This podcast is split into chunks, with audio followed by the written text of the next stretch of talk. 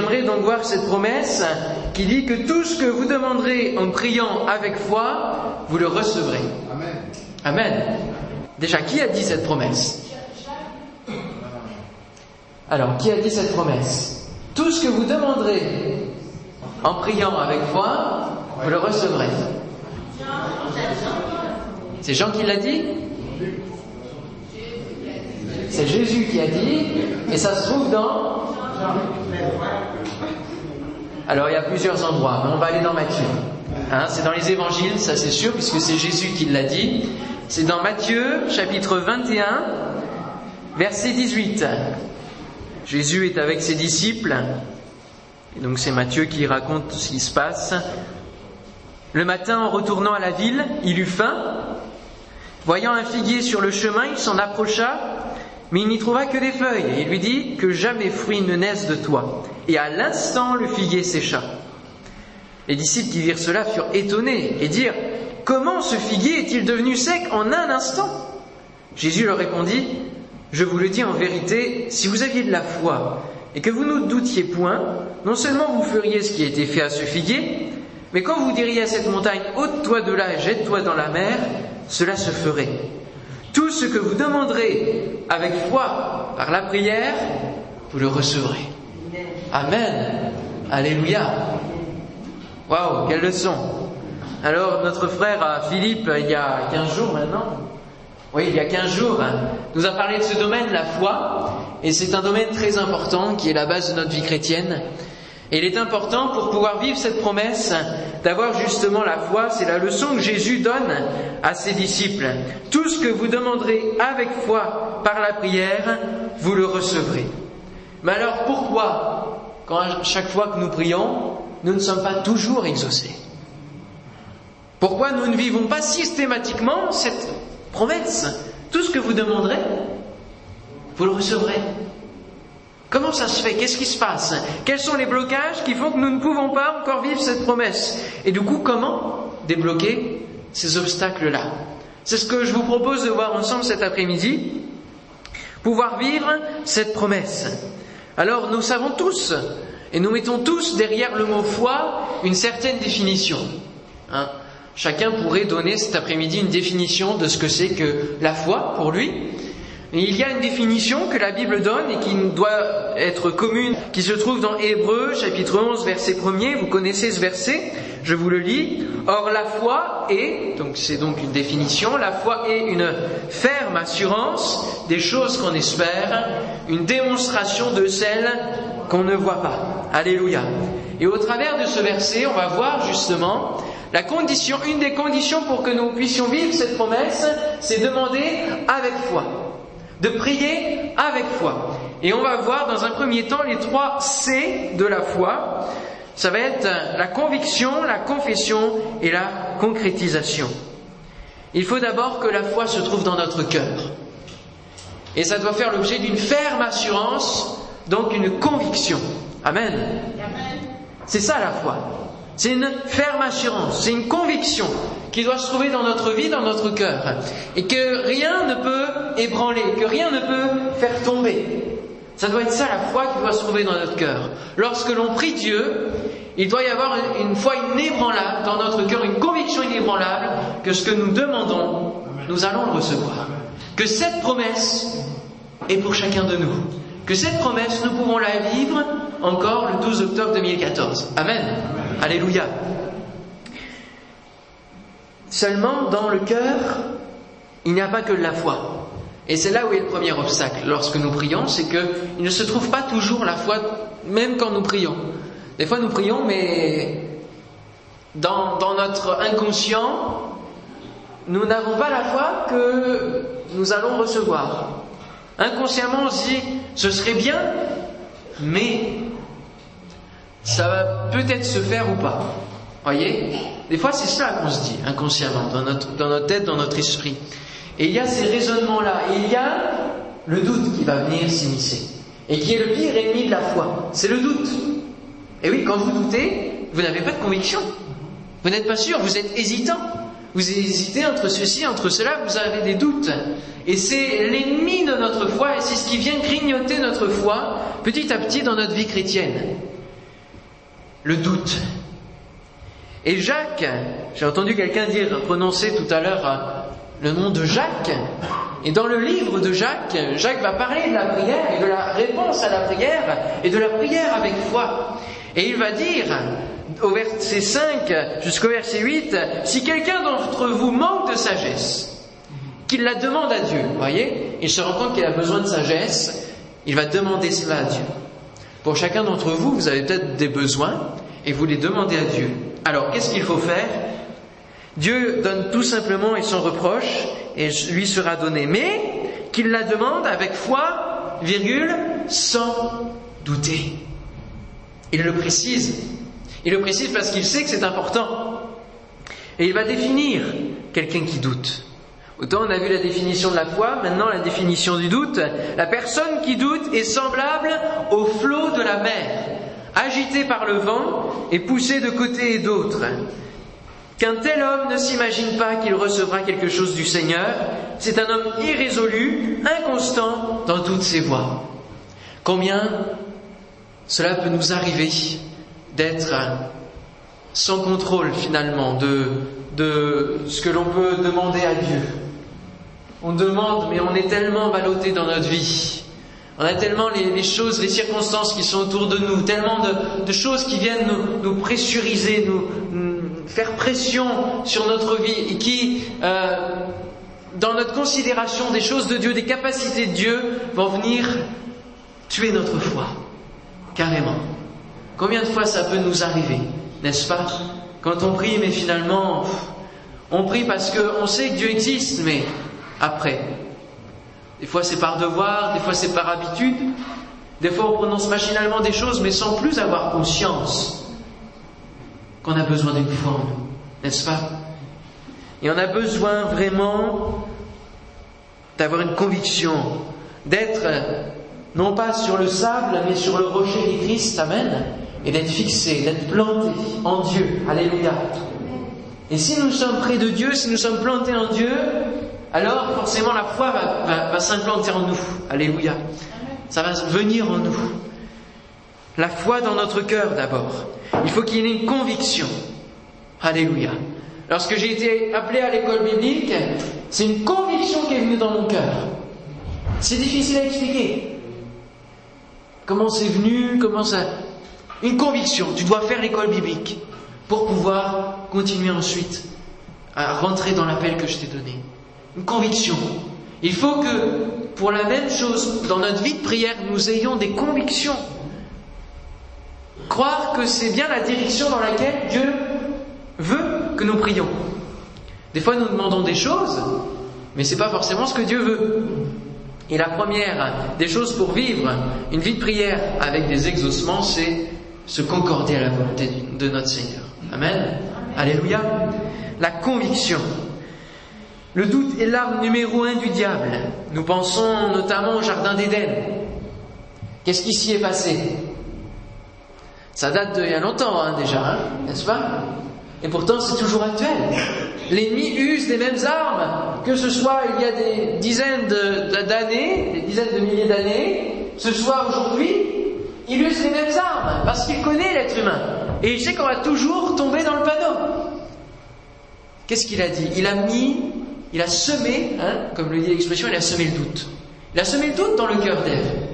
Ève avait reçu la parole de Dieu, hein peut-être que c'était Adam qui lui avait euh, répété, qui lui avait transmis cette parole de Dieu, vous ne toucherez point de l'arbre de la connaissance du bien et du mal, ne prenez aucun, fruit de cet arbre-là. Et puis, lui, il a semé le doute. Il a repris la parole de Dieu, il l'a déformé, il a menti, il a semé le doute. Et ce doute et a commencé à ébranler la conviction que Ève avait et ça a pris le pas sur sa foi en Dieu, sur sa relation avec Dieu. Et ça a fait qu'elle ça l'a conduite même à pécher. Voyez Alors il faut que nous-mêmes, nous puissions ne plus avoir de doute, alléluia, dans notre vie. Amen. Et pour cela, il faut se nourrir des promesses de la parole de Dieu. Il faut se nourrir de la parole de Dieu. Plus vous lirez la parole de Dieu, plus votre foi va se construire, plus votre foi va grandir, plus vous allez vous forger des convictions. Amen. Alléluia. Et c'est comme ça qu'aujourd'hui, en tant qu'Église, nous pouvons, d'un commun accord, euh, donner une confession de foi, une profession de foi. Nous pouvons dire ce en quoi nous croyons. Parce que nous avons lu la parole de Dieu, nous avons vécu des choses, c'est conforme à la parole de Dieu et nous pouvons dire nous croyons.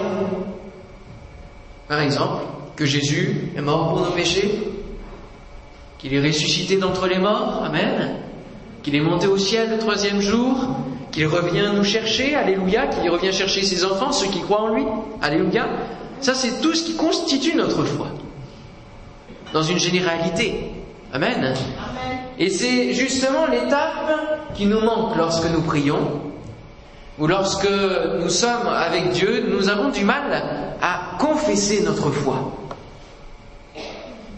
C'est l'étape que nous manquons souvent. Et je me suis rendu compte de ça même pour ma vie personnelle. Le deuxième C de la foi, c'est la confession. On oublie souvent que notre bouche a de l'importance pour Dieu et que lui, il attend que nous confessions ce en quoi nous croyons. Que nous confessions la conviction qui se trouve dans notre cœur. Alléluia. Si nous avons la foi que Dieu est capable de nous guérir, il faut pas seulement que ça soit dans notre cœur, il faut que nous le prononcions de nos lèvres. Alléluia. Tout simplement parce qu'il faut que Dieu entende ce que nous croyons, même s'il le sait, a besoin de l'entendre. Et puis l'ennemi de nos âmes aussi a besoin de l'entendre. A besoin d'entendre ce en quoi nous croyons. Pour que ça coupe court au doute qu'il veut semer. Ils se disent, bah celui-là il est, convaincu de archi convaincu, je vais aller m'attaquer à d'autres, n'est-ce pas? Il faut aussi que les frères et sœurs, si on est en église, sachent ce en quoi on croit. Amen. Sinon, ce en quoi nous croyons va se perdre au fil des années. Si dans l'église il n'y a pas cette culture de communiquer la foi. Amen. De dire ce en quoi nous croyons. J'ai la foi, j'ai la foi, c'est vite dit de dire j'ai la foi. Mais, mais ça, ça consiste à quoi finalement?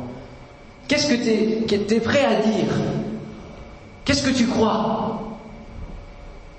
Qu'est-ce que tu crois? Ça c'est important. Et donc dans la vie de prière, il ne faut pas seulement euh, demander à Dieu, dire Seigneur, euh, tu vois, j'ai besoin, on va prendre l'exemple de la sagesse, j'ai besoin de la sagesse, euh, si tu pouvais me la donner, s'il te plaît, Seigneur. Merci, Seigneur. Amen. Souvent, souvent, on demande les choses comme ça. Si tu peux, si tu, si. C'est nous qui posons des conditions aux limites de Dieu, aux capacités de Dieu. Et Jésus va répondre à, un homme qui, disait justement en face de lui, si tu peux, alors guéris. Mais, mais Jésus va dire, oui, je peux.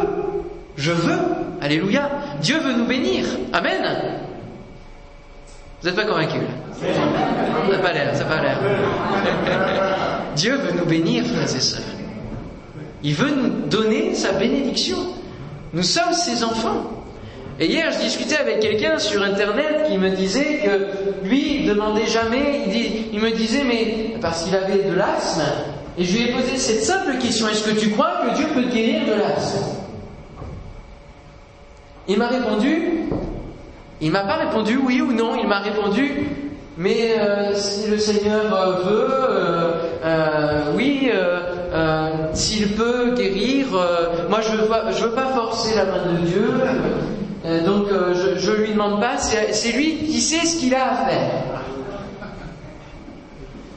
D'un certain côté, c'est vrai, Dieu sait ce qu'il a à faire. Mais Dieu ne force non plus les gens. C'est pas à nous de dire je veux pas forcer Dieu. C'est Dieu qui ne force pas avec nous. Nous sommes libres, il nous a donné un libre arbitre pour dire est-ce que tu veux être guéri ou pas? Et je lui ai, simplement euh, sorti ce récit de, l'évangile euh, où, il y a un aveugle qui s'approche de Jésus et Jésus va lui poser cette question que veux-tu que je te fasse? Ça vous a jamais étonné cette question? On pourrait dire, mais Seigneur, c'est toi qui es aveugle là. Tu, tu vois pas qu'il est, voit pas? C'est ça qu'il il faut que tu le guérisses. Il faut que tu lui donnes la vue. Non, alors pourquoi il va lui poser cette question? Pourquoi il lui pose cette question à votre avis?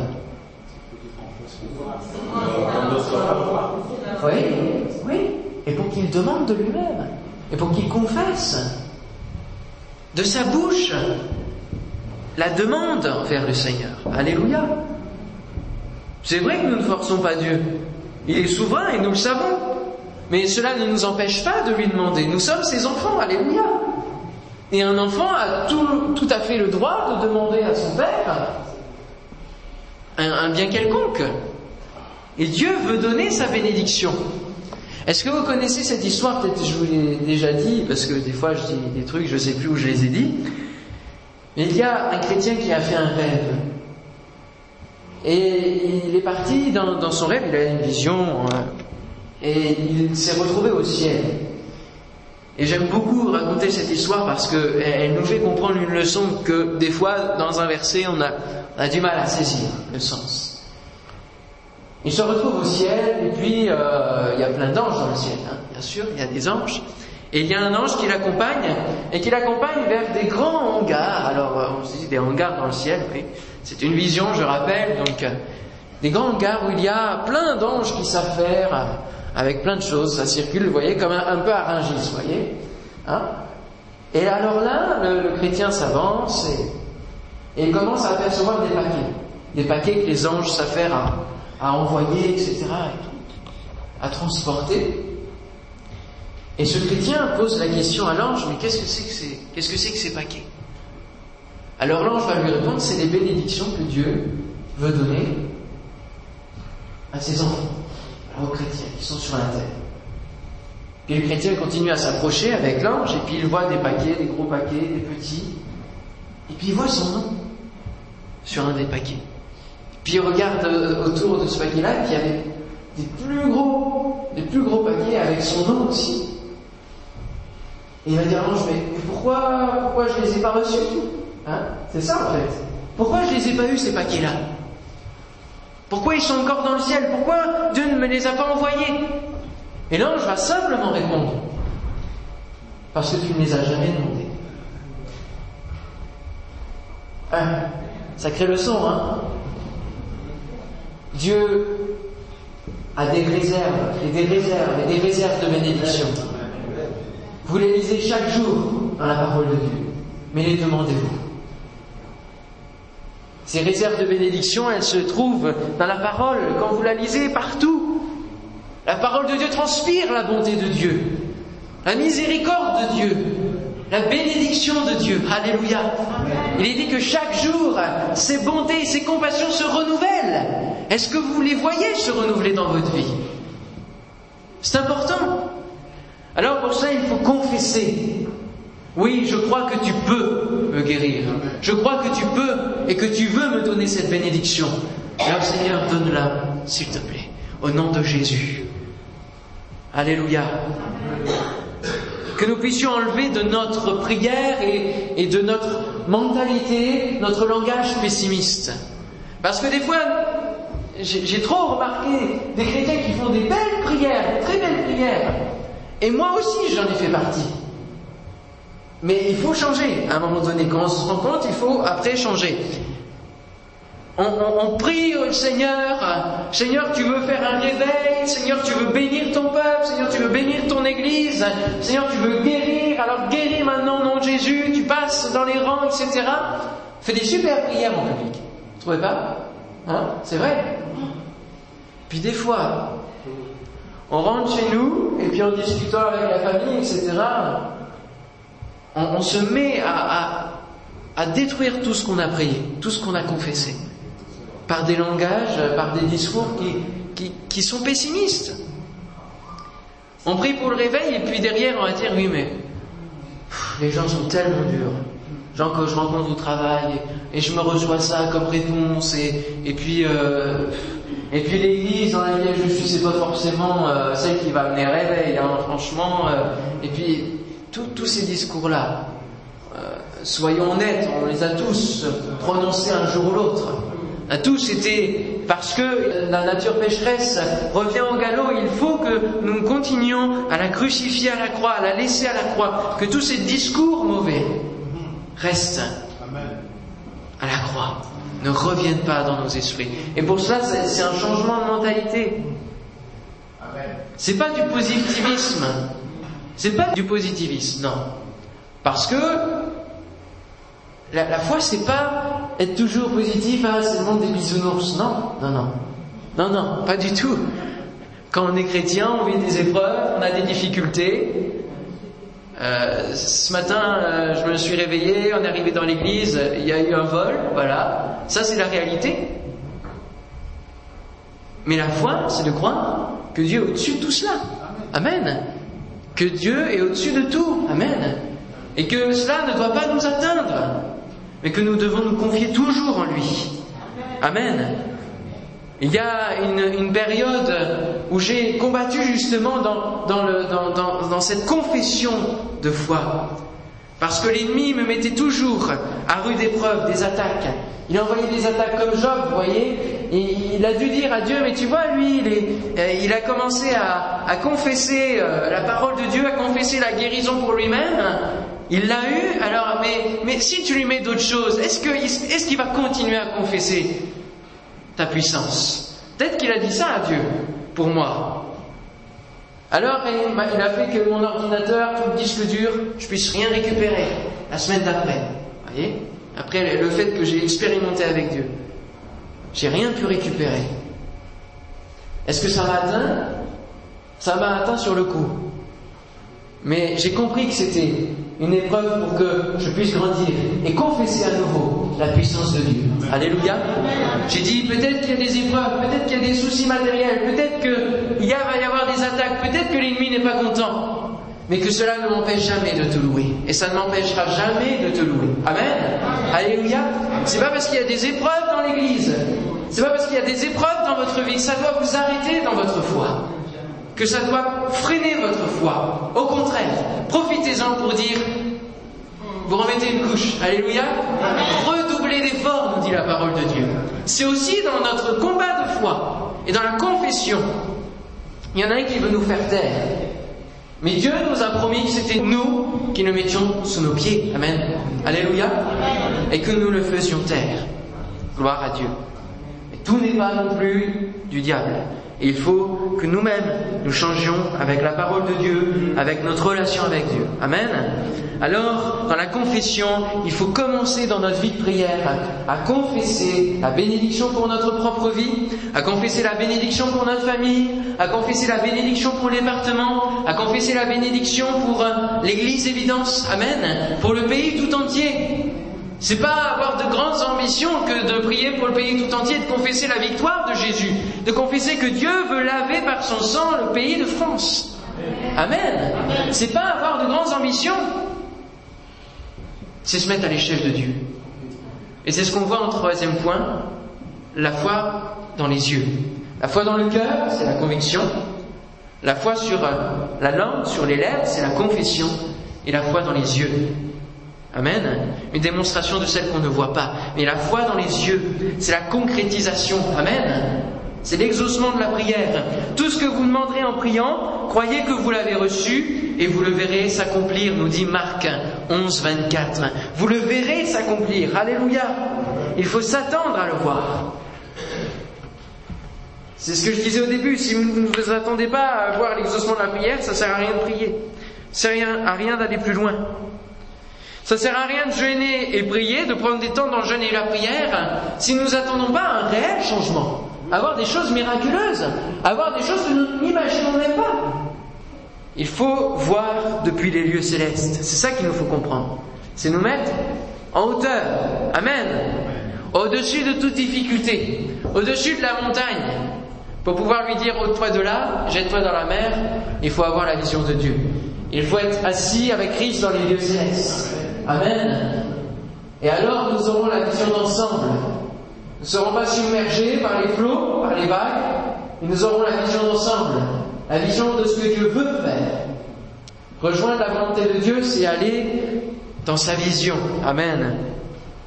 C'est alors que l'on voit les possibilités de Dieu pour bouger les choses, changer les choses, déplacer les montagnes de notre vie, déplacer les montagnes, tout, tout ce qui peut nous freiner dans notre vie, si nous mettons à l'échelle de Dieu alors notre foi, je peux vous dire, va être gonflée. Amen. Elle va être puissante. Il faut s'imaginer être dans les lieux célestes, avec Dieu, assis à ses côtés. Regardez le monde, regardez votre propre vie, et vous dire c'est Dieu qui l'a dans ses mains. Amen. C'est lui qui détient toutes choses. C'est lui qui peut vous changer. Il y a certains péchés, certaines difficultés à se séparer de certains péchés. Et il n'y a que Dieu qui peut venir vous aider. Et pour ça, il faut croire que Dieu peut le faire. Amen. Alors, quelles sont les autres choses qui peuvent aussi être un obstacle pour vivre cette promesse? C'est que l'on regarde les circonstances. Au lieu de regarder la vision de Dieu, on regarde les circonstances, tout ce qui nous environne. Et on se dit, ce sera jamais possible. C'est vrai, n'est-ce pas? Souvent, les circonstances viennent attaquer notre foi. Il y a ce chant aussi des gens qui nous dit La foi ne dépendra pas des circonstances. Bénis l'éternel mon âme. Et oui, mais on le chante, mais il faut le vivre, frères et sœurs. Il ne faut pas que les circonstances de nos vies soient quelque chose qui nous atteigne pour avancer avec Dieu. Pourquoi? Parce que Jean, chapitre 5, verset 4, nous dit Parce que tout ce qui est né de Dieu triomphe du monde. Ça, c'est un premier point. Est-ce que vous êtes né de Dieu? 5%. Est-ce que vous êtes né de Dieu? Amen. Vous lui appartenez, alors vous devez triompher du monde. Et la victoire qui triomphe du monde, c'est... C'est pas très convaincant ça. Hein. la victoire qui triomphe du monde, c'est... Vous avez déjà été dans un stade de foot ou pas? Vous avez déjà vu à la télévision, sûrement, peut-être? Ouais, ouais. On recommence, hein? Ce sera la dernière fois. La victoire qui triomphe du monde, c'est la foi. Alléluia. C'est notre foi. Et là, c'est pareil, c'est pas la méthode Goé hein, que je mets. Hein. C'est pas répéter, répéter, répéter, ça va rentrer. Non, non, non, non, non. Mais c'est parce que ça doit être une réalité pour nos vies. Si on lit la parole sans la croire, ça sert à rien de venir ici, de la lire. C'est un livre comme un autre, après tout. il y a cette puissance dans la parole de Dieu. Alléluia. Gloire à Dieu. Pourquoi nous ne vivons pas cette promesse? Parce qu'il y en a un qui ne veut pas que nous la vivions. La foi est l'élément qui fait trembler Satan. Et il veut nous aveugler, nous détourner, nous mentir pour que nous ne vivions pas cette promesse. Soyons attentifs, vigilants. Pourquoi nous ne vivons pas cette promesse? Parce que nous demandons mal parfois. C'est ce que la Bible nous dit aussi. Et c'est Jacques qui nous le dit. Vous demandez, oui, alors faites la première chose. Hein, tout ce que vous demanderez, vous demandez, sauf que derrière, c'est quoi? Vous ne recevez pas. Parce que vous demandez mal, dans le but de satisfaire vos passions, vos désirs. Ne demandez rien sans que ce soit la volonté de Dieu, frères et sœurs. Ça sert à rien de, vouloir assouvir des passions pour un temps, mais qui vont vous rendre triste pour l'éternité. Il faut que nous soyons en accord avec la, volonté de notre Seigneur, et c'est vrai que parfois c'est difficile. Je vous l'accorde, on est humain, on est, on est de la terre, hein.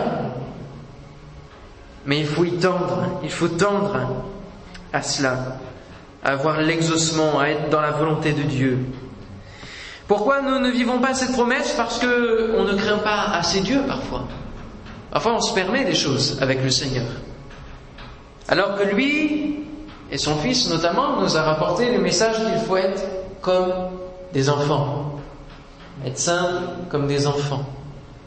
Avoir cette foi enfantine Matthieu 18, verset 3. Je vous le dis en vérité, si vous ne vous convertissez et si vous ne devenez comme les petits enfants, vous ne rentrerez pas dans le royaume des cieux. Eh oui, simple comme des enfants. Un enfant qui demande à son père ne met aucun soupçon, aucun doute sur le fait qu'il va lui répondre. Combien nous, nous nous permettons de dire mais Tellement de choses où on ne, craint pas Dieu. Craindre Dieu, c'est simplement se faire son enfant. Alléluia. Parce qu'il y a une crainte naturelle qui doit s'instaurer entre un père et son fils, entre un père et sa fille. Alléluia. Entre Dieu et nous, ça doit être pareil. C'est pas une crainte de peur qui fait qu'on ne demande plus rien au Seigneur. C'est pas ça qui doit être entre, entre Dieu et nous. Mais c'est une crainte qui fait qu'on est enfant et donc on est soumis à sa décision, tout simplement. Une autre raison, c'est qu'on ne le considère plus, on ne considère plus l'exaucement comme une grâce. Mais on, considère, on, exige, on exige l'exaucement. Et quand c'est comme ça, Dieu va pas répondre. Dieu ne répondra pas quand on exige de Dieu. Il faut toujours se rappeler que tout ce qu'on demande, c'est selon sa volonté, mais c'est aussi, c'est aussi une grâce. C'est une grâce. Amen. Amen. Le don de Jésus à la croix, c'est une grâce, frères et sœurs. Et la bénédiction qu'il veut vous, vous apporter, c'est une grâce quelque chose d'immérité.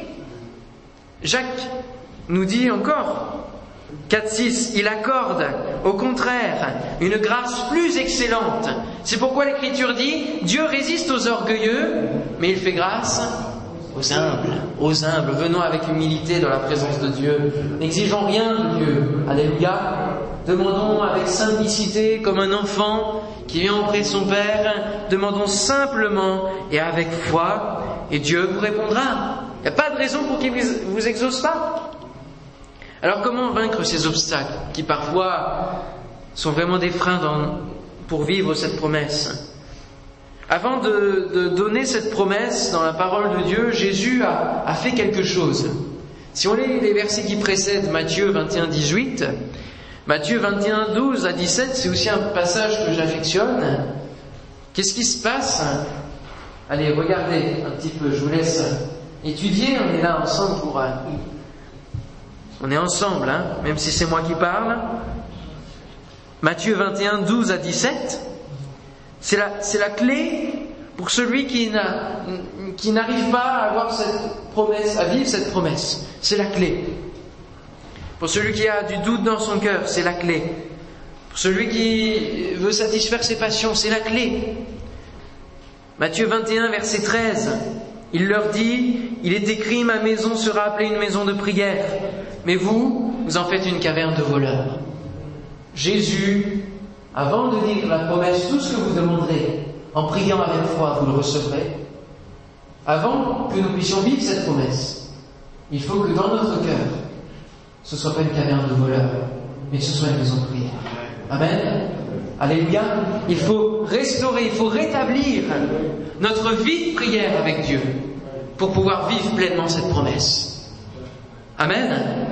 Il faut briser tout ce qui n'est pas la gloire de Dieu dans notre vie. Il faut chasser de notre cœur toute source d'incrédulité, toute source de mensonge, toute source de, de mensonge de l'ennemi, toute habitude et tradition de vie de prière qui ne donne rien Parfois, nous, nous, fixons des choses. On se donne nos propres conditions, mais Dieu n'a jamais exigé cela. Un jour, on, a pris cet engagement envers nous-mêmes de nous lever tous les jours à 6 heures pour notre prière. Est-ce que Dieu vous l'a demandé? Si Dieu vous le demande, faites-le. Mais si c'est vous qui vous l'imposez, vous, vous ne vivrez jamais cette vie de prière que Dieu que Dieu explique dans sa parole. Si vous exigez de mettre des formules dans votre prière, répétez dix fois dans le nom de Jésus, la Bible n'a jamais exigé cela. Voyez? Des fois, on s'exige des choses, on vit notre vie de prière, mais elle est stérile, il n'y a rien derrière, il n'y a aucun exaucement. Et on continue. On est un petit peu, des fois, euh, excusez-moi, mais on est un petit peu bête des fois. Moi j'étais en maternelle, je me souviendrai toujours en maternelle, ça, ça c'est marquant. J'étais à la récréation, puis moi j'étais un supra timide, supra timide. Alors, et puis ça, ça m'en faisait devenir vraiment bête, quoi. Alors les autres, il, y avait des camarades, enfin là ils n'étaient pas sympathiques ces camarades, mais ils levaient un, banc, vous savez un banc en bois tout simplement, ils levaient le banc, puis ils le faisaient tomber. Vous voyez? Sauf que sous, sous le banc il y avait mon pied et mon doigt de pied, et ça tombait sur mon doigt de pied. Mais moi, qu'est-ce que je faisais? Je pleurais, mais je bougeais pas. Voilà. Et le banc, il continuait à tomber sur mon pied. Vous voyez, ça ne changeait strictement rien, ça aggravait la situation. Des fois, dans notre vie de prière, on est comme ça. On se dit, mais ça marche pas, ça marche pas, mais on continue quand même à, à faire ce que Dieu nous a jamais demandé de faire. On se rend compte de la situation, mais après il faut changer. Les disciples sont venus vers Jésus et lui ont dit Apprends-nous à prier. La vie de prière, ça doit évoluer dans notre vie, frères et sœurs. On doit en apprendre plus. Amen. Et moi, chaque jour que je prie, mon Dieu, j'apprends à prier. J'apprends de nouvelles choses. Amen. La confession, je l'ai découverte. Voyez? Et je l'exerce de plus en plus. Alléluia. Apprenons à prier.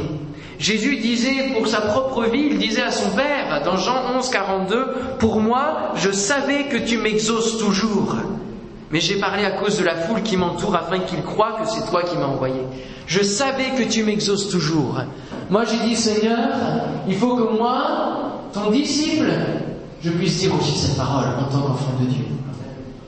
Il faut que je puisse dire que dans ma vie de prière, Dieu m'exauce toujours. Amen.